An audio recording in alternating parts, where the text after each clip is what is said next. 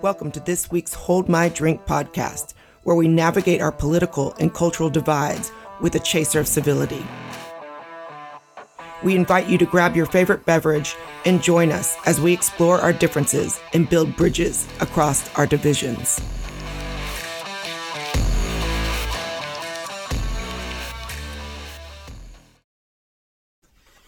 So, welcome to this week's Hold My Drink and Counterweight podcast. Today we have Kai Whiting with us. And Kai, you and I have been in conversation on and off for like a year now, but we haven't sat down and had this conversation on Stoicism and maybe how Stoicism can heal some of the divisions that we are seeing right now in the world. You're you're coming from a different place in America, so I, I want to have that conversation too. But be, be, before we do, obviously, I'm at, you're in a different country. It's the evening. Are you drinking anything tonight?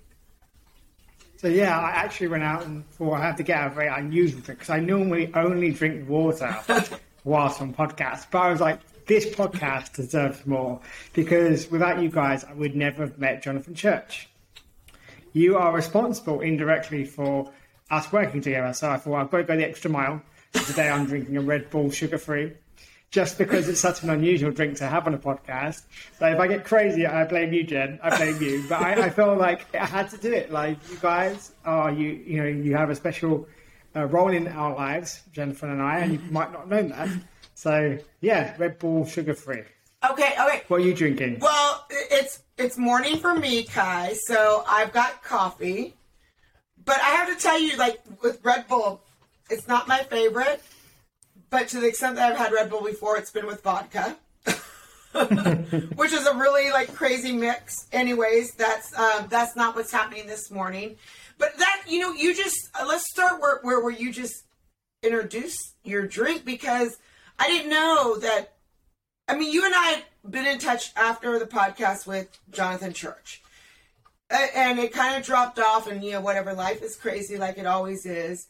But I didn't know that that was where you were like, okay, this is this is something that we need to go on. And now you guys are actually doing stuff together. Yeah, so yeah. do you want to just start there with what that looks like?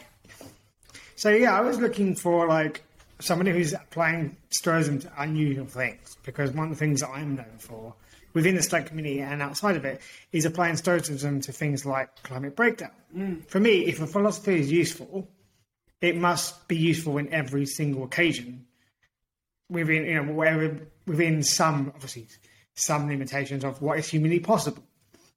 To me, if a philosophy or religion is not useful to you when you're in prison and you've been in prison wrongfully, let's say you're a political prisoner, then it's not useful at all. If it's not useful when we are facing an existential crisis of some description, as a human, you know, like a human race, like we have to grapple with climate breakdown, it's not useful to me. And if it doesn't highlight maybe an alternative way to have a very complicated discussion through things like class, which is dropped off the radar at the moment, uh, race, religion, the kind of contentious issues, then it's no use at all. It's just an academic tool. So when I heard you guys speak, and this is probably a year ago now, Yeah, I'm referring yeah. to the podcast episode, maybe a bit more, I was like, I need to get hold of this guy. Uh, partly because I thought I could improve his understanding of Stoicism. There was like, I also felt like, you know, he could help me understand things like white fragility, which is not my strong point. In terms of understanding DiAngelo's work, which I know you guys talked about on that episode with David. And so I thought he could help me and I can help him. So that, that was one thing. But also because he wasn't frightened to put his foot near the mine, right? Because Right. it is a minefield. But if we shy away from the conversations that this podcast has, then what hope do we have to establish a better alternative? And that's what you asked. You asked a really good question. You said, you may not remember, um, what do you do when you have this problem? Do we have to then create a common enemy? In order to have peace within the US, do we need to say, like, let's for say for argument now, right now, that Putin is our common united enemy, and we can see through our differences because we're united in our dislike for someone. And you said there must be a better way. So I feel like this podcast is like a year in the, make, uh, in, a, in the making, and I'm going to make a case for why Stoicism uh, could offer, in some ways, an alternative that I think might be better in most cases, because I don't think any philosophy can be 100% the most the right tool in every single case, because otherwise it becomes very blunt. I think you need to use it uh, in very unique way, or very uh, specific ways and for specific purposes. So I'm really glad that we're having this conversation because it's mm-hmm. literally been a year and I think it's a year and three months, something like that. So maybe that's um, maybe that's the reason why there was that time there too, because there was that, I, and, and so much has happened. Like you just mentioned, Putin, and we're actually like literally facing a war that we weren't facing a year ago. So yeah, I'm just gonna I'm gonna be silent. I'm gonna jump in with questions, but I, I, I just want just go, Kai. Just go. Tell me, tell tell us what we need to know. Thank you, Jen. That's very generous of you. But I, I, I, well, again, I'd like to say thank you very much for allowing this conversation to take place. I think that when we, uh, as human beings, we get frightened, we shy away. When actually we'd be less frightened if we drew together. I do feel that this podcast offers a space for that, and there are not many spaces to have this conversation. So I'd like to thank you and, and congratulate you for continually working on such a difficult topic. I'm very lucky that I can sort of dip in and dip out, and you're so you're like you're facing the brunt of this controversial discussion, right? And you face every week, so that that shows to me uh, a very sort of strong understanding of what humanity needs, and I could tell that by the questions. In terms of why I think I have to explain what Stoicism is, right? Yeah, yeah, yeah. I before I make my case. So, for those that you who those who may not know, Stoicism is an ancient philosophy, and I say ancient because it's about two thousand something years old. It is uh, most people know uh, Seneca and Marcus Aurelius, and it is a Greek, uh, sorry, ancient Greek and ancient Roman philosophy originally, although it has continued to this day. It has become more popular. The point of uh, Stoicism isn't this British stiff upper lip, and I can say that as a Brit, right? so it's not the idea that you have no emotions. It's that you you evaluate your emotions and say things like, "Okay, I'm feeling sad, but why am I feeling sad? Is it appropriate for me to feel sad right now? Maybe I've misunderstood. Maybe my friend wasn't trying to be horrible to me. Maybe they're just having a bad day and I just took it badly. So it's not a case of one does not feel anything, but rather one examines an emotion and says, how useful is it in this situation to feel this way? So people often have, there's a book called, you probably have talked about it, The Case for Rage. And the Stoics would say there is no case for rage because rage, by definition, is being out of your mind. It's like, I'm so angry, I was out of my mind. And if you're out of your mind, you're not thinking rationally. Right. So the idea that there's a case for rage, the Stoics would say no. And they say, yes, but in order to feel a sense of justice, that anger drove me. So the Stoics would say, you had to feel angry to feel a sense of justice. You couldn't just feel a sense of justice without feeling angry. So you're not being just for the right reason. You're being just because you're angry and it hurts you, not because you're seeing a situation that's unjust that you think needs to be rectified. So if you need anger to be just, then you're not being just at all in the Stoic perspective. So Stoics are not saying you should have no emotions at all. They're saying examine. And why would Stoics be so adamant about the need to examine one's feelings and one's emotions and distinguish between reality and how you feel about it? Because they say things like the only thing that matters in life is the ability to cultivate a, a good moral character. A character that is incapable of making a moral mistake. So you could make a mistake, but not a moral one. So they'll say that's that's an excellent human being. And so they had a word called arete. They would use it for things like a knife. An excellent knife is a knife that cuts well. And an excellent human being is a human being that is incapable of being unjust, that is incapable of being cowardly, that is incapable of being greedy, as an example of a lack of self control, but not, not necessarily, and incapable of being ignorant. And they'll say, so it's not that one should not have emotions, Jen, but rather that one should really think about those emotions in the context of that kind of character. Is your sadness getting in the way of you making a wise decision? Is your anger or your frustration getting in the way of building a good, strong relationship with me, for example? Now, you made me really angry, Kai, but then we're not then building a, you know, a, a relationship built on respect, love, and consideration. Mm-hmm. We're acting out of our hurt and our anger. So this, to recognize that we have hurt is the first step. Go, yes, you did hurt me, but that won't prevent me from doing the right thing because regardless of how I feel about you, Jen, I'm still going to treat you justly as a stoic. This, this sort of that's the concept. Yeah, no, I, okay, so there's a lot going on in my mind right now. I don't want to take you off course from explaining this further. Let me tell you something that I've been looking at myself right now and where I'm feeling what you're saying. So, there, have you ever heard of the victim triangle? No. Okay, then I'm not going to take us there. But it is, it's, well, I'll just Well, take us there. I'd like to know. I Oh, wouldn't like okay. to remain ignorant of the matter. well, I'm not an expert on it, but basically, we enter into this world, um, and we have this victim narrative that all of us do. No matter you know, if we come in from the wealthiest to the poorest to whatever, and there's three sides to this triangle. There is the um, persecutor, the rescuer, and then the victim. But we're all one and the same. We're all like Yeah. cycling around. Sometimes we're like the persecutor, sometimes we're the rescuer, sometimes we're the victim. And what I've been studying around this, and again, I don't want to take us too much off of Stoicism, but there's a way to get out of that triangle and to be more objective about how what we're feeling. And that's what I've been doing myself a lot lately. Is like you you just mentioned something. I'm I'm angry. I'm whatever, and just sitting with that emotion and wondering why there that mo- emotion is even there. And I'll tell you what, Kai, that's not comfortable for me. Like I want to go. For me, when I feel something uncomfortable, I go work out. I have a drink. You know, I go out with friends. I do whatever. I read a book.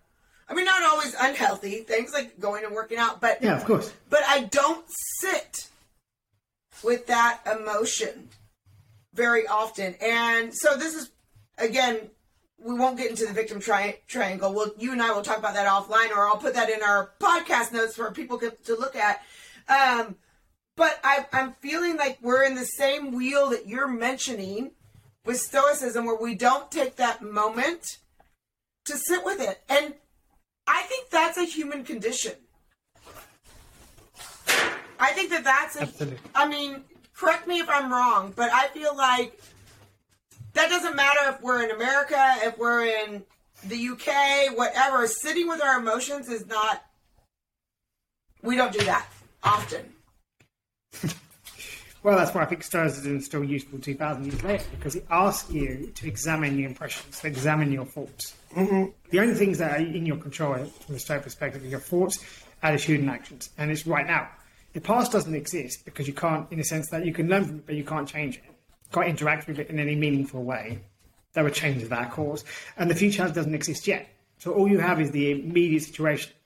That's it. What is right now? What is appropriate for me to do right now? So people like, what does that mean? Well, as a parent, you know, your kid starts off, it's a good day, they then slap their sister on the back because they want the sweet that she's, or you'd say candy. Now you have to change your parenting. You were praising your kid, he was having a good day, and now he smacked his, his sister on the back. Now you have to be stern. You have to pretend to be angry with him, right? But you might think it was quite funny the way that he did it, but you're like, no, you can't do that. You cannot do that. That's completely wrong. Even though you knew you did it as a kid, even though you can see it's really funny, you didn't really mean it out spite, but you have to act a certain way because that's appropriate right now because you're the parent. Mm. So it's like right now, what's appropriate. So again, it's looking at your feelings and going, right, I actually think this is quite funny, but that's not the good response here. It's not useful for my daughter to think it's funny because it's not funny for her, even though the whole thing's you know silly, Right, silly right, right. He wasn't he wasn't being you know he was just being a little bit naughty. And as a parent, you have to take that decision, right? You have to be like, I'm so angry with you right now, just because that's if they if you have that, they go, oh, you know, mum's upset or dad's upset, I better behave, right? So it's a case of like, there are ways that we have to think about things. Um, and then, like, to take a very serious um, situation, like my grandmother was dying, and the question, why did she die, is not helpful because the answer is because she was ill. That's why she died. She was ill, and her body could not, you know, it, it succumbed to her, you know, condition. A more interesting question for a Stoic is like, she died. What do I feel about it? Why do I feel like that? What am I going to do about it? Instead of going through the cycle of, but I feel like I feel betrayed or I'm upset, I wish the doctor could have done, should have done, would have done. Okay, maybe they should have done. Are you going to be a doctor to rectify that? No. Okay, so, oh yes, depending on your answer. So Stoicism is like, what is going on in your mind and how can you just distinguish that? And it is a case of sitting uncomfortably mm-hmm. with your emotion. And there's nothing wrong with going to the gym. There's nothing wrong with parking it because also the Stoics would say sometimes you have to park that emotion and as long as you come back to it. Go right now, I'm so annoyed that I can't even process it. What's the best thing for me to do? Go and get go to the gym. You go to the gym and you go, right, well, why did that really affect me? Why did I feel offended? Why did I feel whatever you felt? So Stoics are saying always like, you know, check in with yourself. Check, you know, check in with others as well, because you're if you're on the journey together, you might I might say to you, Jen, you said to me that you're interested in stories but yeah, do you realise what you just did in, in that cafe the other day when you didn't get, you know, the two sugars, only gave you one? Oh yeah, I was really annoyed. Well, why were you? I don't know. I felt that I wasn't seen. Well, were you not seen because it was a big queue, and or you're not seen because of the way you want to be seen, or and why do you feel the need to be seen by the guy who's offering you coffee? Like there's this whole sort of feedback loop throughout, and I think that this is helpful when it comes to things like people say like microaggressions or free speech issues, because Stoics would say if you need someone else to be removed from the room to make yourself feel comfortable, you're not going to have a very flourishing life. Because you've basically t- you've basically said no i have no agency. I can do nothing. This person's just doing it to me. I need jen to remove this gentleman from the room. As a stoic you'd say you can't flourish then because you're requiring jen who's not in your control to do something on your behalf in order for you to feel what you think is happiness. Rather than saying i don't like this individual removing him from the room isn't going to make the idea go away I'm going to have to sit uncomfortably for the next 25 minutes and think of an appropriate question to ask him to show where his reasoning has, has fallen down, broken down. Or to show that maybe maybe he's right, but there's also an alternative perspective, and that may also be equally right for those individuals, right? Right. And so it is about being uh, being uncomfortable and then learning how to make the uncomfortable comfortable. So Because in Stoicism, there's nothing, there's no way that you can rescue me. There's nothing, there's nothing you can do to really rescue me. All you're doing is removing somebody. But you could do that, and I'm still not satisfied. I'm still not happy because the man's now outside in the hallway and he's uh, shouting away. Right, right, right. Yeah, yeah. And I notice that too. Like, I'll go and do whatever it is, like I just said, go to the gym, have a drink, whatever. And the emotion's still sitting there. It's waiting. It's waiting for me to come back. And I'm like, oh, I thought, I thought I banished you. Um, so here's a question for you. So again, I know we're in two different countries. America right now is very, I, I feel like the UK is as well, but maybe less so. America is really divided over a lot of um, really fundamentally, I think, emotional issues on identity, right? Who we are. Yes. And a lot of these things, though, are, I feel, someone could argue differently. I feel superficial. How I look, you know, the the number of the, the amount of melanin in my skin. Um, although, though, we like like the UK, we've got a history that cannot also be erased. Uh, uh, you know, if you had more melanin, you had a different experience historically. But we're living in today and we're trying to make a better future despite what happened in the past. Where does Stoicism enter into that conversation, and how can we use that to have a better conversation for a better future despite our past? Fantastic question. Well, firstly, I'd like to highlight the irony of people going, my lived experience, right? You, I, I don't think you can have an experience that isn't lived.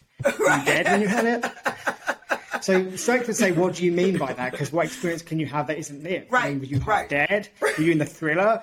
Like, were you doing this kind of movement while you were doing Oh my it? gosh. What do you mean by that? Now I've got that song Right. in my head. Thank you very much for a Yes. thriller in my Or head. were you in the multiverse? you know, because that's Doctor Strange has just come out. But basically, you can't have anything but a lived experience. Right. And then people will say things like, because I have a lived experience, it's more valid because you can't possibly understand my lived experience.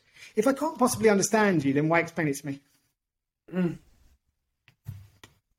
Why explain something if I cannot, as a man, hope on in any way, shape, or form understand the experience of a woman? Then why would women explain it to me? Because I can't hope to understand it. So the Stoics would say, hang on a minute, there are aspects that you may find almost impossible to understand, but fundamentally, whilst Jenny's a woman and you're a man Kai, you have a human experience and you can connect on a human level. And you can you can say, okay, I don't know what it's like to breastfeed my children, for example, but I can imagine that there are days when you're very tired. And if I just say as your husband, well, you know, Jen, I think the kids need breast, you know, the kid needs breastfeeding. That's not very helpful because I'm giving you the only job that I know that I can't do, right? So I can be, I can be aware, and you can make me aware. So the Stoics will say through having conversations with Jen, you can understand her experience right? Because if you can't do it, then why have a conversation? If I can't speak, I don't know, for example, if I can't speak Latvian, I wouldn't have a conversation with a Latvian. It would make no sense. Mm. So the first thing is that to be careful with one's language. What do we mean by lived experience? And why do we suggest that one experience is more valid than the other? And really what's valid is the ability to communicate about that experience and say, okay, can you understand from a woman's point of view? Like, you know, if you just tell me to breastfeed, I don't feel that you're actually supporting me very much. If you tell me like, okay, you breastfeed and I'll go and do X, Y, and Z, then you feel supported because you're doing the only job that you can do and I'm doing a job that you can't do at the moment. Mm-hmm. Right? So there's just the, the acknowledgement that we are different. So don't have an issue that you know, we're different and we acknowledge that fact. But we use, you know, we use a sense of humanity, of compassion and kindness and you know, the virtues of as I said earlier, like justice, to think, how can I act in an appropriate way that shows Jen, if you're the mother of my child, that I do value her as the mother of my child, but she is not only the mother of my child. That's just one particular identity that she has at any one time. And that's the other thing that the Stoics would highlight, that none of us have only one identity. So I am a son, but I'm not a son, I'm not acting as a son in my capacity right now, unless I start talking about my mother in which case I now, having now mentioned her, are acting in the capacity as a son. So the Stoics would say we have multiple identities and they're very immediate. Like right now, what is your primary, you know, thing that you're looking at? Yes, I'm a human being. My primary role is I'm human. Okay, what's your next role? Well, at the moment, I'm in teacher mode. So my professionalism, it has to come through because we're not having a drink in a pub where we might be speaking in a different way. I might be using more sort of naughty words, let's say, and I might be using a more slang in general. Okay, so I'm speaking to an English speaking audience on a podcast. Okay, that's my role. When I go, you know, when I when I go and if you do have children, if I go and see them and I'm in the park, I shouldn't be talking to them like this. I should be running around making, if they're young, making silly faces and doing things. Why? Because my role at that point is a person who's looking after a friend's child. As those would say, like, there we have multiple identities multiple ones, really, because you, you must, by definition, identify as a daughter to somebody. You might identify as a sister to somebody else. They're not the same role. They have similar connections, but you don't act the same way. You don't treat your mum like you treat your sister. You may have a, you may be a wife or a girlfriend. Did you have a different role? You may be a teacher. You may be learning a language, and then you're not acting in teacher mode. You're very much in student mode because you're learning. Let's say you're learning French so you're not going to be like, well, I'm going to take the teacher role. Like, do you speak French? No, I think you should be a student, right? leave your teacher role to the international relations, because I know that you studied that, and politics, and leave your French to the French teacher. Yeah. Right? So the Stoics would say, first of all, is they, there's why do we emphasize beyond our role as a human being, because we always occupy that role, why is color or ethnicity fundamentally important in every single situation? It might be like there might be times where you know, when I lived in I lived in Bogota, being white wasn't very helpful. So I made myself look like a backpacker, so I would get robbed less in the street. Like it was less likely I'd have a problem if I looked like a backpacker. Right? Because there is a connection, even Latin America, between being white and having money. So if I look when I went to work in a suit, I also attracted certain crowds that maybe I didn't appreciate at the time. Right. You know, and maybe most people wouldn't trying to get to work on time. So you have to think, okay, so in that scenario, that may be important. If I'm in a, you know, if there's a situation where I can, you know, because I'm in a situation where the dominant culture is is white in, in every single culture or subculture, then I could, you know, think, okay, I am white. How can I help people who don't have that privilege in that situation? But if I walk into a mosque, for example, even if I'm in the same city, I'm no longer in what you would call a white dominant culture. So what does that mean? Mm-hmm. And so they'll say, well, in that context, could it be important? Yes, it is important. Is it important right now? No. So the Stoics would say that it can't be fundamental or fundamental important in every single context in every single scenario. Mm-hmm. that's why your primary role is a human because that's the the role you will always occupy uh, all the time, regardless of who you're with. Like I said, if I'm not with my mother and I don't mention her, I don't act in the role of as a son. It doesn't mean I'm not a son. It just means that I don't act through that identity in that moment.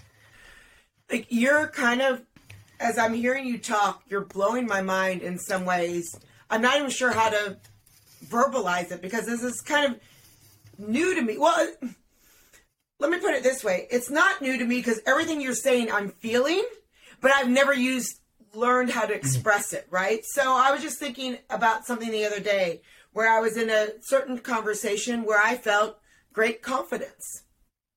You know, I was in, like you said, I was more in a teaching position. I was looked at as an international relations expert. And so I rose to that occasion.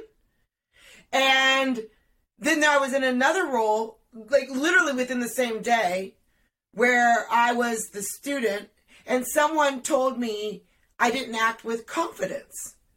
And I found that Kai jarring because how I identify and see myself is usually on the you know the the the spectrum that I want to see, like the, the the, the, good spectrum, right? The the confident, the teacher. Although I also see myself as the student and whatnot. Obviously, like mm. the way I want to present myself in most instances is one with confidence and you know all the things that we name as good. And I really had to sit with that comment because within one day, I felt incredibly confident, incredibly connected with people in my field. And then within an hour later, I felt incredibly disconnected. And I, I didn't even recognize what this person was telling me, like lack of confidence. I was like, you don't know. Like my response in my head, which I didn't say, was, you don't know me. Like how you don't know who I am. You don't know the Jennifer.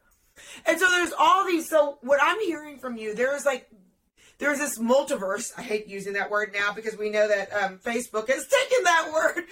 And, and, and well, yeah, stolen it. and then well, the metaverse, yeah. metaverse, metaverse, metaverse, right? Yeah, but they, yeah, it sounds very similar. Okay, good. I'm glad that it's not exactly the same. I, to me, they were the same. But I mean, I'm hearing you speak, and there are so many Jennifers. Correct. And so, how do we become our best selves, though? Because, like, let's just go back to what I said. I mean, in one day, I felt as confident as Jennifer could feel, to as like belittled as Jennifer could feel where do I show up as my best self? Well, it depends on your role. So, as a student, your best self is a person who's willing to listen and learn. There's no reason why you should be as confident as a teacher in a student role, because by definition, you can't be, if you wouldn't be in the class. So, it is a case of like the Stoics are very much like role ethics. So, there are multiple Kais on some level because there is a Kai as a son, a Kai as a brother, right? A Kai as a teacher, a Kai as a student. I am learning a language, so I gave the example. I also have Kai, you know, I, I'm, I'm British, so when we have voting to do, you know, I have to act in that role. Is my Britishness relevant in Australia? Well, not really. If I jump up and down and say, I should be able to vote, they're like, are you Australian? Like, no. But why does that matter? Well, it matters in Australia. So your Britishness is relevant in the sense that you can't vote, right? So, but you can't demand the vote because you get to vote in your country. So, as a Brit, when I'm in the UK, I have a specific role, which when I'm in another country, I'm a British person, I have a different role. So, because now I'm a visitor, right? So, it's a case of like the best self is the self that goes, okay, I'm not upset about somebody saying I lack confidence because in my role as a student, it's perfectly natural to lack mm. confidence. And I'm not, you know, you know, you're more than even the sum of all your parts, right? Because although you know, we said some, there's a role here, there's a role there. Even there's a, you know, there's a, there's a Jen tomorrow, mm. and there's Jen in ten years' time. Which Jen are we talking about? And you know, because we do things today for Jen of today, but we also have to do things for Jen who is going to have a pension. Right? So there's some things you'll do thinking about Jen in 20 years' time, even if you're not sure that that Jen even is still alive. We don't know that. The same is true for everybody. So I think this is really helpful because then we don't get tied up by one role. We don't see one comment destroy our sense of self because it's like, well, that's my sense of self as a student. If I lack confidence, I'll just have to develop it. How am I going to develop it? By learning, by becoming uh, acquiring the skills and doing exactly the same process that I did as an international relations student. Because you know, 20, you know, I don't know, 10, 15 years ago, you lacked the confidence, and it's proved the doing in that particular field that you became an expert and you rose. And then you say, I'm lacking confidence in 2022, but in 2025, I won't be. Uh-huh. And you just let it, you, you, it just brushes off you at that point because then you say, they're just talking to, about me, Jen, in my student role. Yeah. Uh, so they did know you because they knew you in that moment. They just didn't know the other Jen that does other things. Right. Yeah, that's um it's kind of groundbreaking and novel in its simplicity, Kai. I mean, I mean, and again, we're not having these conversations. We're so consumed with this identity. And so I want to get back to that. I want to get back to how can stoicism how can we use that in our world, in our lives today? I mean, I think we've touched on that on our individual experiences, but as a more general application, um, a government, a community, a bigger application, how can we use that to change the narrative that we're having now that puts people only as these particular identities and locks them there in place and doesn't see them. I mean, this is what you were just saying. I mean, it locks them into one identity when there's so much more. How can we have that conversation where we, as a community, as a country, as a state, recognize the temporality, if that's, you know, um, yeah. of that particular identity that we're approaching at that one moment? Context. Mm. Context mm. used to be king. And now it's like, regardless of context, if we're using the white um, whiteness kind of argument, regardless of context, white people um, they they are supporting uh, a corrupt system, regardless of what they're doing, regardless of what they're thinking, regardless of who they are in any other aspect of them. They are supporting a particular system because they are white. Stoics are like everything outside the virtues or the vices, which are the polar opposites. So I said like courage is the virtue, cowardice is not. They are always good because you're always going to prefer courage over being cowardly. Right. Everything else is context dependent. Like, so also how we use language. So people say to me all the time, oh, like you're half, half British and half Portuguese. No, I can't be half this and half that. I'm British and Portuguese. I can't be half because I have two, I have two roles, depending on, you know, depending on which one calls me at that time. So I'm not half and half. I can be half an ethnicity. I can't be half a nationality. It's impossible right? Because that what makes you, uh, you know, what makes you a certain nationality by definition, having the documentations to show that you are doesn't necessarily have to be a passport, but you're recognised by a state as a as a member of that state, as a citizen of that state. I'm not half. Mm. I'm both. I might be half this and half that in terms of half. You know, let's say mm. if if you're let's say I was half European, half Asian. Yes, because I have fifty percent of, of my parents. That was the case, but so language is very important to be more specific about what we actually mean. So if we talk about, if we use the words white privilege, what do we mean by white? Because in if you speak other languages, um, white doesn't mean the same in Spanish. Doesn't have the same connotation exactly. Mm. It's it's nuanced, and I always point out to people who do intersectionality, you do realise that by speaking English, that you're restricted by the language that you use. That your whole understanding of race is restricted by the English language context.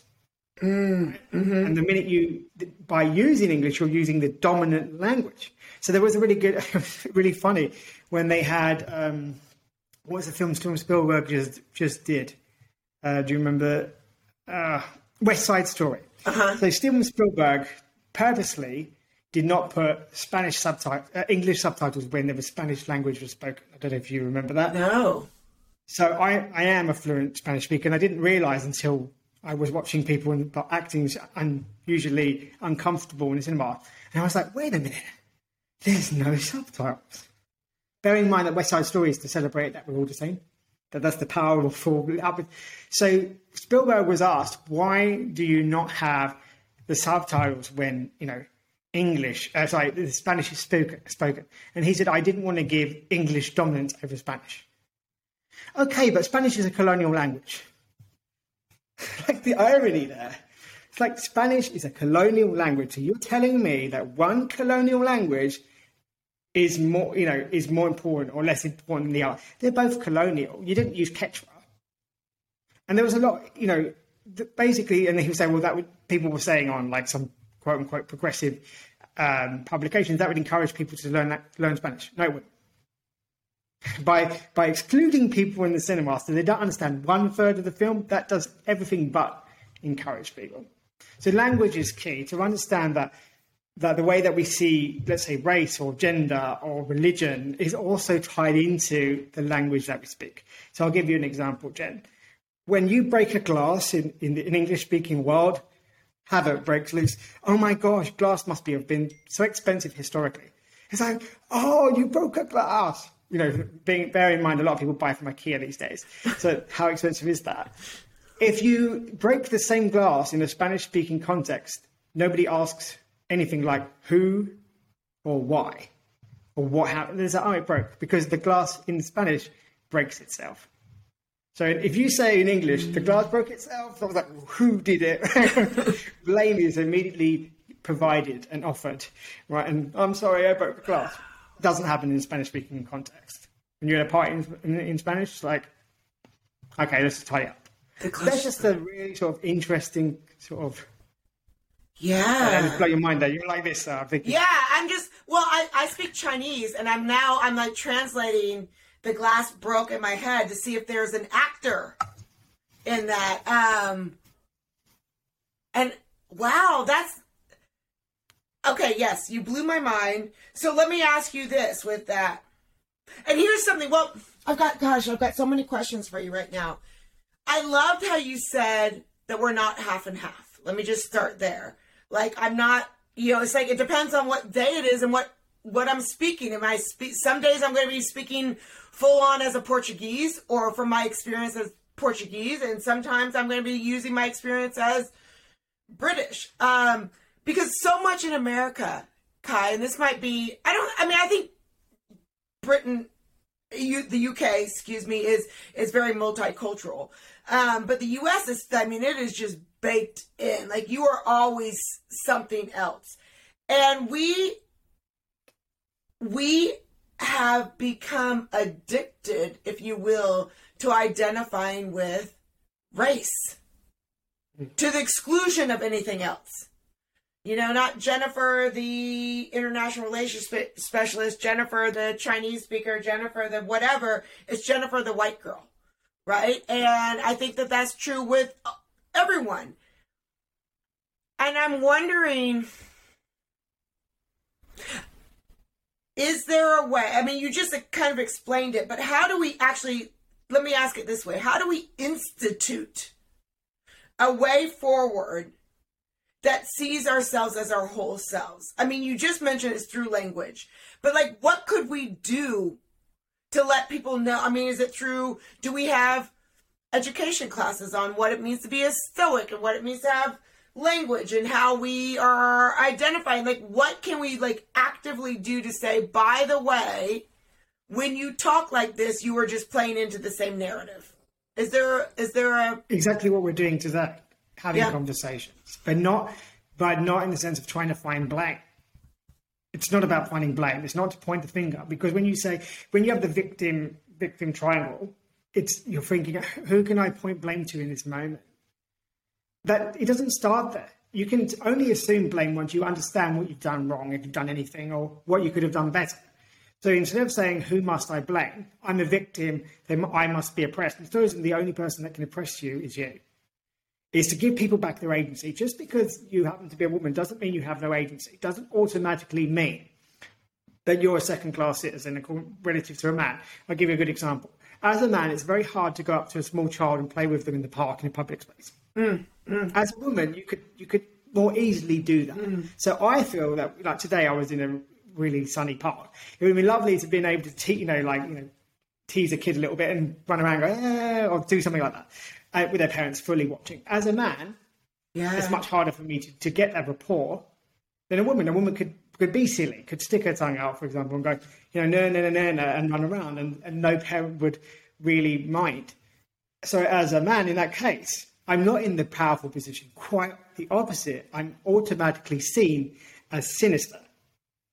If I was, depending exactly what I was doing, mm. even if I have no, you know, I'm not trying to be inappropriate. I'm not trying to be like weird. I'm just trying to be childish, you know, childlike, yeah. funny. Yeah. So in that situation, I don't have a privileged position. I'm actually seen as something that someone who shouldn't be there, that maybe that's not comfortable. Yeah. So it's highlighting that when, when and under what context, context and circumstance might one of my identities cause me an issue. Then we can have an honest discussion about racial issues. So I'll, I'll take the good example of really another red button topic. So people are having an argument about a, a particular swimmer who's a trans woman in Penn State University. Mm. My issue is not, in terms of that context, is not whether that person identifies as a male, female, or what their legal status is. My issue is that if that person is a woman and has taken naturally performance enhancing hormones, they cannot compete because having took, taken those hormones accidentally by like nature or on purpose, they have an unfair advantage. It doesn't matter if they're a she, he, or they. The context is that's important is there is a seven second advantage, and those seven seconds between the individual and then the next candidate is because that, that individual was exposed to testosterone through a pubertal period, and the can the other people in that swimming race were not. You see, we're actually then we're going, well, why should we be worried that Lia Thomas is swimming is because she's a, not a woman. No, it's because she, if you want to use the, that pronoun, she's having, she's had a situation where she has, her body has been exposed to a hormone that would give her a better performance, and therefore, by definition, it is not fair. Okay, then you have, how can we make it fair? Can we give a handicap so she can still swim with other women? because we do that in the Paralympics. Mm-hmm. Yeah, in the Paralympics, some people have one arm, some people have two arms, some people have one leg, mm-hmm. and we have a we have a um, like a handicap, like same with sort of golf and horses and all sorts. Like if the horses, they, they get uh, more weight on their saddle. So why can't we go? Okay, what's what's really at stake here? Because the only context that matters is those seven seconds. Doesn't matter what Lia's really wearing, particularly. Doesn't matter what her passport says because her passport isn't relevant in that swimming race in any level whatsoever, unless she happens to be swimming for America, and then the and then the fact that her passport is the US is the relevance there. But that's not the relevance in terms of the argument about whether she should be able to swim or not swim. So the, this is again context is key. That we start to say what is the issue, if any, with Lia Thomas, and then we'd start listening to each other instead of going, yeah, one side going, well, you know, Lia Thomas is, is like any other woman. Well, she's not. And the other side going, well, you know, this is about, you know, this is about women's rights. Okay, so what is it? What right is being undermined? It's not all of the rights. Mm-hmm. So they have another argument that I thought was really funny. Like they say, you know, a trans woman should win Women of the Year. Okay, should a trans man win Woman of the Year? Because by definition, if a trans woman cannot win Woman of the Year because she was born male, then a trans man with a really long beard and no hair at all on his head should be able to, to win Woman of the Year. But because we're not actually debating the nuances and the language yes. and looking at the context specific problem, we're having identity politics argument. It's not solving it because the issue is not really about identity. Uh-huh. It's about the unfair advantage or how we should classify who should be Woman of the Year. So what you are arguing for, and I love this, if, if I hear you correctly, is nuance and complexity. We have not just context, nuance and complexity. But here's the problem, Kai. We, I mean, we we don't do nuance and complexity. We just don't, right? I mean, everything is boiled down to 280 characters. It's a new sound bite. It's a you know, it's a news flash and when I struggle with these issues, and I, it, to me, it all comes down to we need to come back and we need to change education, particularly for our younger kids. I mean, from the very mm-hmm. get go, where they're being taught maybe it's stoicism but critical thinking and nuance and complexity. We need to be able mm-hmm. i don't feel like education for our young kids has kept up with social media and identity politics which is again i repeat myself the soundbite the you know the news flash the whatever and I don't know any other way to do it because we're not gonna we're not gonna back ourselves out of this social media moment. This this is our new reality. So how do we do this? And I love the fact of bringing stoicism back in, and maybe stoicism is the answer. Maybe we teach that. Maybe that becomes part of a critical thinking course. But I feel like we've got the only way to resolve what we're seeing right now is to bake this into our education where nuance and complexity is once again admired and revered. What are your thoughts around that? I'm not sure that nuance and complexity has been historically appreciated. As a woman, your voice was not appreciated because you're a woman.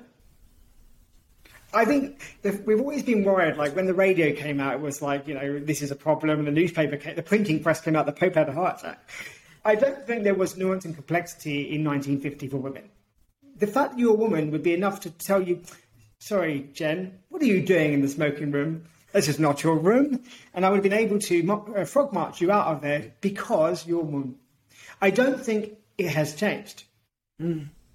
Right, I don't think we had nuance back then. I think that the, the, problem is that we've never really tried to argue for nuance. Mm. Right? And so we think it's social media. But ask a woman 50 years ago, could she open a bank account? Where was the nuance in that? there was, well, there was mm. none. Ask a gay man 50 years ago where the nuance was mm. about you know how much he might have loved an individual. Oh, you can't you can't possibly love a different another mm. man. That's just then I would use a swear word beginning with B if I was British, right? That's just this, right? Right. So I don't think we've ever really focused on nuance. Yeah. I don't think we had necessarily critical thinking because you must remember. I mean, you and I are roughly the same age in the sense of we were broke. There was a lot of rote learning when we were kids yeah. about what year it was and right. So I think it's a case of we need to to value it. I do think that ancients did a lot more, but this was because their education was different. It was mentoring. So what mm. I'm doing now is mm. mentoring you, and you mentor me. And so, mm. whenever you had a Victorian classroom, you could have no notes because you're trying to teach the basics to 32 to 52 to 102 children. Historically, like that, you know, you think about Aristotle and Stoics, they took one by one by one by one by one. There was a line of people mentoring. And even like if you take the Islamic faith, you learn the Quran from your teacher. So the way that it's pronounced and the exact sounds, it's literally corrected mistake by mistake by mistake by one individual. And the idea is that you can trace all your lineage back to the the Prophet Muhammad. Right? And then you say peace be upon him, right? You so everybody learns the same way. So I think it's a case of um, giving parents back their agency. I have seen, particularly in uh, the US, that agency for parents is being eroded. So parents are like, oh, hang on a minute, why can't I be upset about the way you're teaching my kid? Oh, no, that means you're a Republican supporter. Regardless of whatever it is, you must be Republican support. So again, lack of nuance, a lot of blunt instruments. Giving parents back agency, which I was particularly happy about, you know, 10, you know, under, under Obama, I think parents had more agency to say that, the, a teacher cannot teach everything and to value true mentorship. So one of the things that I've done to address this issue is I've decided, okay, I need to offer paid mentorships because people don't know these things. And I was like, well, I should make myself available because I can do it. And I think people want to be mentored. I mean, I get emails a lot going, I want, you know, I want to be mentored by you because you really help me think things through. You make the normal strange the strange normal. This is Stoicism, like Musonius Rufus, he taught Epictetus. So most people know Epictetus is a very uh, important Stoic philosopher. But he talked about how he made a mistake and that his mentor uh, taught him, and he then teaches his students who make exactly the same mistake. He's like, well, I did exactly the same thing. We don't have a mentor, ment, mentee mentor relationship mm. anymore. I think we've lost that. But even in like the um, mechanics, plumbers, we used to have that. So mm-hmm. I don't think there's been new. I mean, I'm sorry to like maybe upset your argument, but I just don't think there was nuance there. Yeah. I just think it's different. Instead of being before, because the main thing was, oh, I'm a man, you're a woman, that, and that was the key thing at that point, or I was white and you weren't. That was key. now it's like you're Republican or you're Democrat or or you have this viewpoint. We're just because in fact we have progressed in some in some aspects. We now have to find a sort of more political leanings. It's not necessarily because you are a certain color or a certain gender. It's because you don't align with whoever whoever's progressive. Right. So we've always had this. You know, in Northern Ireland, we've terrible uh, had Protestant and Catholic. We're always looking for the differences to divide rather than differences that we can celebrate and enjoy. Yeah. I, I don't think the neuroscience has been there. It needs to be there, but I don't think it's been there for a long, long time. I love what you just said. I love what you just said. We're always looking for the differences to, to divide versus the differences to celebrate. And I feel like that's where I enter in the conversation. I mean, if I'm not to give myself a pat on the back at all, but having grew up overseas and seeing people who are so i mean it was shockingly different you know in in namely in asian countries and then like having to sit with that and go that's really freaking cool you know exactly. and perhaps perhaps i had the luxury because i had nothing i mean as um someone living in in a country that was predom- like uh, burma Myanmar. You know, I mean, it's not like I could escape and go, I, I'm not comfortable. I want to live like another life um, I had to sit with, I was forced to sit with that discomfort, and I'm glad of it because it made me, I feel like that much more accepting. So, I I'm trying to think of like, a, there's so much here, Kai. I think we're gonna have to do this more than once, but I'm trying to think like of a final question for you. I, agree with you that there wasn't any nuance. You I, I, love by the way being wrong. I, I love being wrong. I love learning new things. So you're right. The, there was no nuance as a woman or as a gay person you know years ago or as a trans person. How do we if there wasn't it there in the first place do we have a blueprint for the future, or are we, and is what you're suggesting, an entirely new blueprint for how we educate, how we have these conversations? And if so, how do we implement? I mean, there's so much bureaucracy. Implementing something new is so difficult. So again, I repeat myself: is there something there that we can go back to and say, "Hey, let's bring this back again," or do we have to say, "Let's like completely crash what we're doing now. Here's a new blueprint. Yeah, both. Okay. there are things that we need to bring. You know, it's the Stoics are very keen that it's not destroy everything that's come before you, and it's not uh, think that everything you know, you know something more than somebody else, just because you happen to be born like in the 21st century. A lot of people go, "Oh, we're the most advanced we've ever been." I'm like, "Are we? By what? By what definition do you want to use?"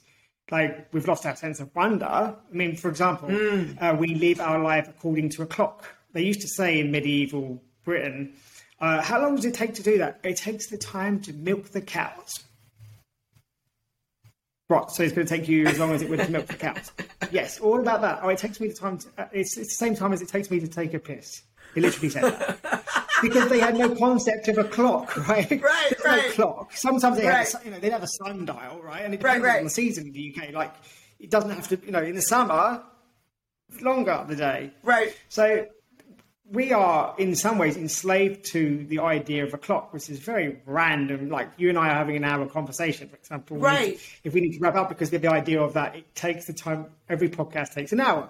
So it's just a good example because you're just seeing yourself do it. I don't necessarily think we're more advanced by going, let me structure my day according to a particular hour. When human creativity, human ingenuity, and human connection is built on something that goes way beyond a particular 60 minute time period. Right. So I think there are times where we go, actually, I think it is beautiful to say it takes the same amount of time as it does to milk the cows. What is, why was that important? Because they never wished for something beyond that. Oh, I wish it took me an hour instead of one hour and a half. They'd be like, what do you mean? Like, the cows take this long.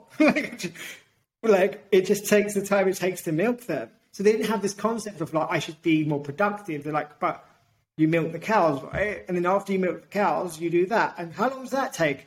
Well, it takes the time it takes to, to make mead. just that's how long it takes. So we've kind of enslaved ourselves to this really sort of superficial reality of going, what is it, the richness of the human experience, the richness, mm. richness of this conversation. How long does this conversation take?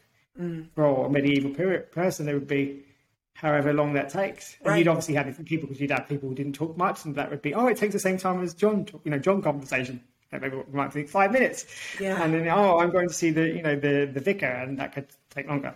Or the priest, you know. So I think that we're not always just because we are, you know, in 2022, it doesn't mean that every idea we have is more advanced or better. So I do, I am concerned when we think that, because I don't always think that we are as developed for the reasons that I just said. We didn't have nuance in 1980. Why we just trick ourselves to thinking that we did. Hmm. At the same time, we trick ourselves to thinking that everything that we do is somehow better. And mm-hmm. I think a lot of people think, oh, I need to work really hard eight hours a day just because someone gave me a piece of paper that says you work eight hours, rather than working say nine one day and seven the next, because that's more, in, you know, with their natural rhythm of how they do things. Mm-hmm. Mm-hmm. I know it's very. I know as a philosopher, you never give a particularly straight answer. But uh, the one tool that I would like to see more of, because that's more what you're asking me, is the Socratic dialogue. Mm. What we're doing right now, we're having we're both trying to seek the truth, and we're having a discussion about where we think that truth might lie. So mm. you're saying, what about that? I'm going, well, maybe that. And then I might say something, and go, well, actually, I don't agree with that. And we come to a conclusion go, it seems that the answer would be this. And I don't think that education now, in the contemporary sense, does encourage that. Mm. Because again, it's not the mentee mentor. You think Henry VIII was writing to Erasmus, for example, because it's like as a mentor. right? you think of like uh, how pe- we transfer knowledge literally from one person to another person. You can't do that in a, in a, in a Victorian classroom setting. But I don't think it's just the education sector. I think education is a lived thing and it's consistent. Like you've educated, you know, you've educated me through the podcast and things. Jonathan educates me on stuff. And so I think that if we can just, again, check our language and what do we mean by that? Do we mean an institutionalized setting or do we mean like learning?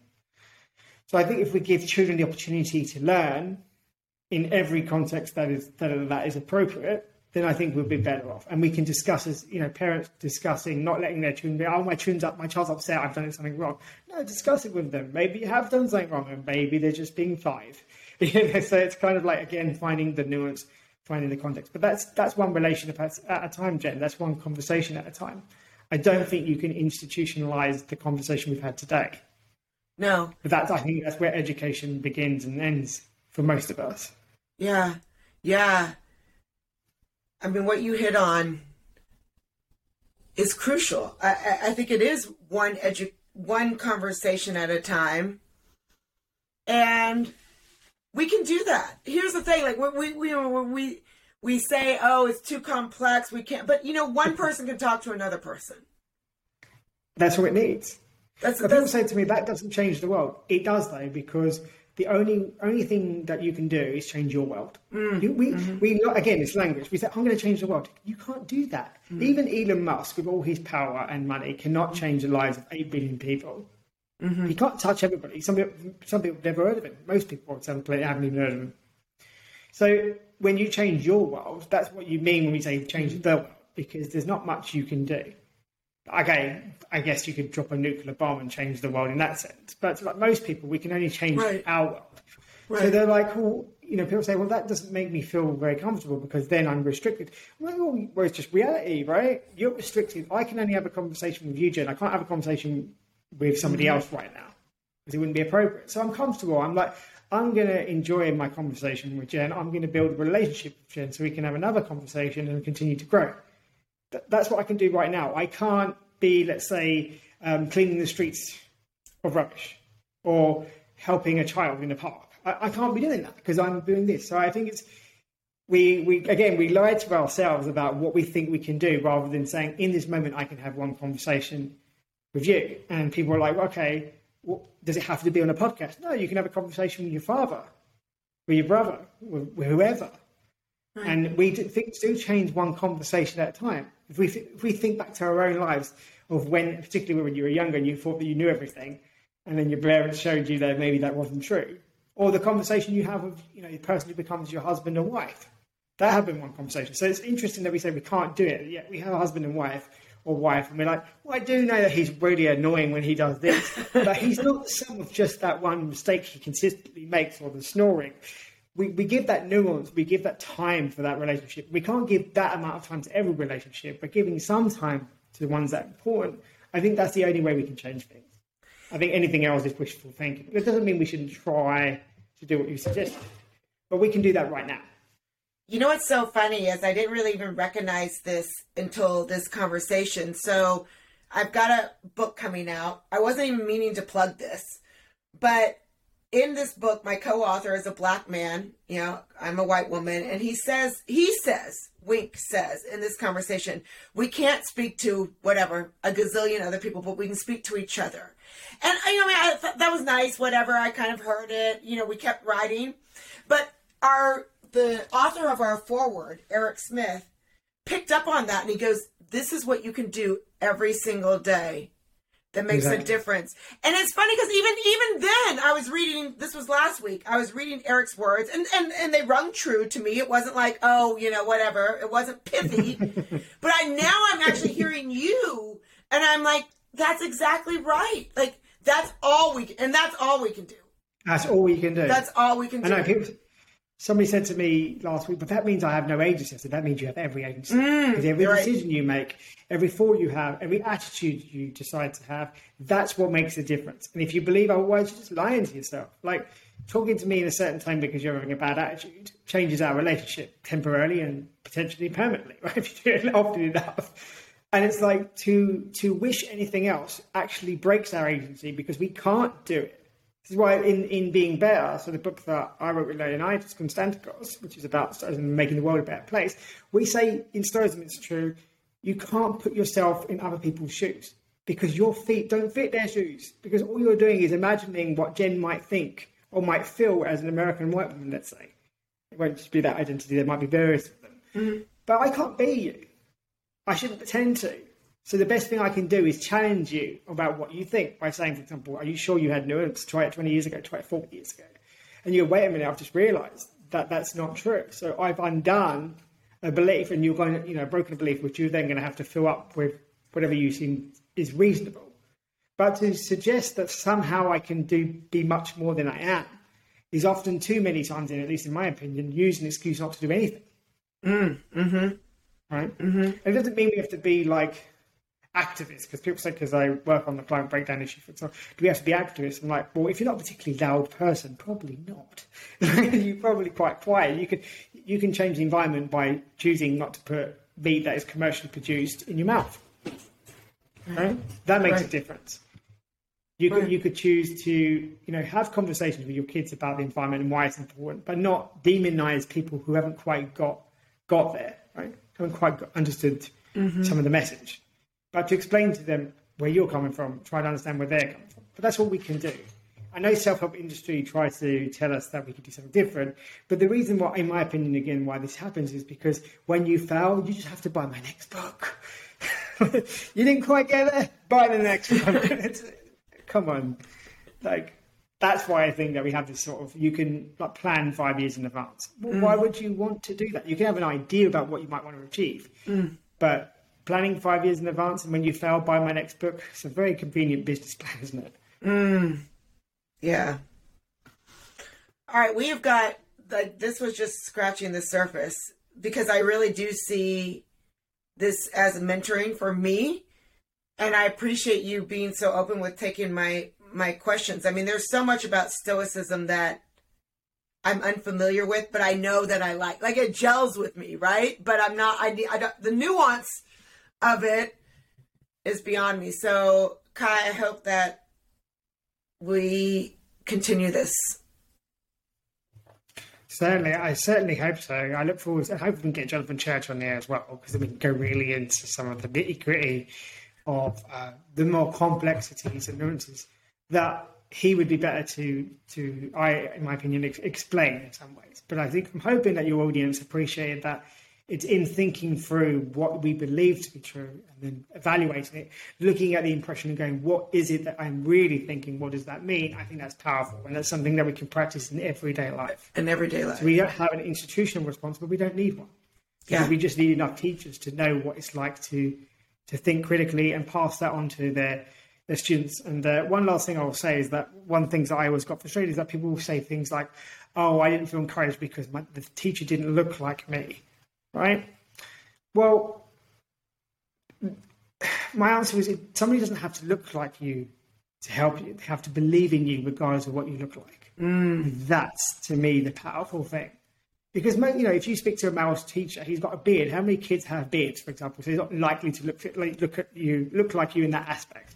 Why just why zoom in into the one, you know, the, the, one the melatonin in his skin or his or his what he has between his legs? I think the key thing as a, as a teacher is a desire to help your student regardless of, of what they look like, and precisely because you value their desire to learn, to grow, and to be a reasonable citizen. If we can do that, I think that things can change. As that is an individual by individual basis. Oh my gosh, I'm so glad you said that. And, and that's so that's so true. It's not about what they look like, it's whether or not you it's whether or not you give a shit yes. Do you care enough? Yeah. yeah do, you, do you care, care enough, enough about the student in front of you? Yeah. Does the student also care enough about them being there? Because you can care if they don't care. There's right. not going to be right. much support. But yeah, it's nothing to do. For example, you know, and you think about it. If I teach, no one in the classroom, if their children have beards, not, I've never met a child who's got a beard to this day. None of them are my height, and I'm quite sure, but none of them are my height. So that's another difference. Yeah. None of them are balding, thank God. So that's that, that's another difference. None of them were born in the year that I was born, so that's another difference. You see, when we when we break it down, it's the other thing that I like to point out to people is like, you know, when people say, "Oh, I know what it's like to be 21." Yes, you know what it's like to be 21 in 1978. Do you know how relevant that is right now? Right. right. It's not relevant. You can learn something because you can say as a man, you know, you definitely say as a man, you know, when you're in your 20s, you know, you do feel it more from the hormones, right? And that is across the board. But to say, I know what it's like at a 21 year old, no, you don't, because the interest rates were different. The politicians were different. Mm. Right? My son reminds me of that all the time. Yeah. I'm like, I know what it's like to be 18. He's like, really, mom, really? And I'm like, okay, maybe not yeah, you know some aspects. And again, there's like say, which aspects do you know? Right, say, right. Things like the desire to learn, to grow, mm. to think that you know more than you do. Because we, we, can all say that. that. Again, this is why the Socratic dialogue. Because if we all came together, we'd all nod. Right, anybody over the age of about 25 would all nod and go, "Yeah, that's exactly what happened." And we have that universal experience. But that doesn't mean that we understand exactly what it's like to be 18 in 2022. Right. We, we just don't. So that's something that we, we need to think about. Like, okay where can I draw the line? Where does my talking end and my listening start? Mm-hmm. I think that that's also something we can do to improve the situation. Where does my talking end and my listening start? That's yeah, and that's that's key right there too.